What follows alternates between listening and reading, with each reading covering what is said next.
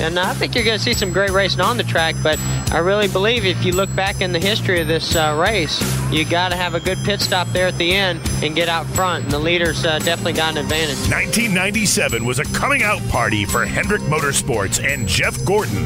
In the 39th running of the Daytona 500, Robert Pressley's car caught air after he spun out on lap 10. Oh, there's trouble all the way up and over. It's the number 29. Robert Pressley. Around goes Pressley, and he picks it up.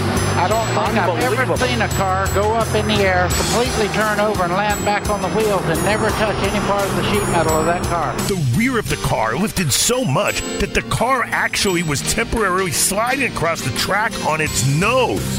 The landing quite hard as well. Dale Earnhardt was also involved in a crash in a four way battle for the lead with just 12 laps to go. Oh, Jack. Down the back straightaway.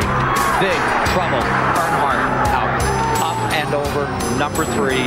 And for the 19th time, Lady Luck deals a bad hand to Earnhardt. His number three Chevrolet crashed into the wall by itself, then made contact with Dale Jarrett, causing Earnhardt's car to roll over. While his car was on its roof, Earnhardt was whacked by Ernie Irvan in the number 28 Ford. The hood of Irvan's car then detached and sailed into the backstretch grandstand, injuring a few spectators. The hood from the number 28 up over the fence and possibly into the Tiny Lund grandstand, we understand. Earnhardt famously noticed that his tires were still on the car after the crash, so Earnhardt had his car taken off the hook and drove it back to pit road. Earnhardt is in the car. He's barking instructions to the crew. They're trying to tape the left rear fender on. It's barely hanging on. They're taping the hood on.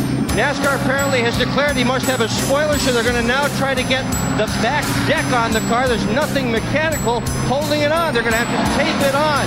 This thing is so beat up. If Earnhardt can make one lap or two, it's an absolute miracle. He's obviously okay behind the wheel. This race ended under caution after the big one occurred on lap 196. But it was Hendrick Motorsports who posted a 1 2 3 finish. In one of the most remarkable 500s in history, there is oil on the track. And Rick Hendrick Stables is going to finish first, second, and third.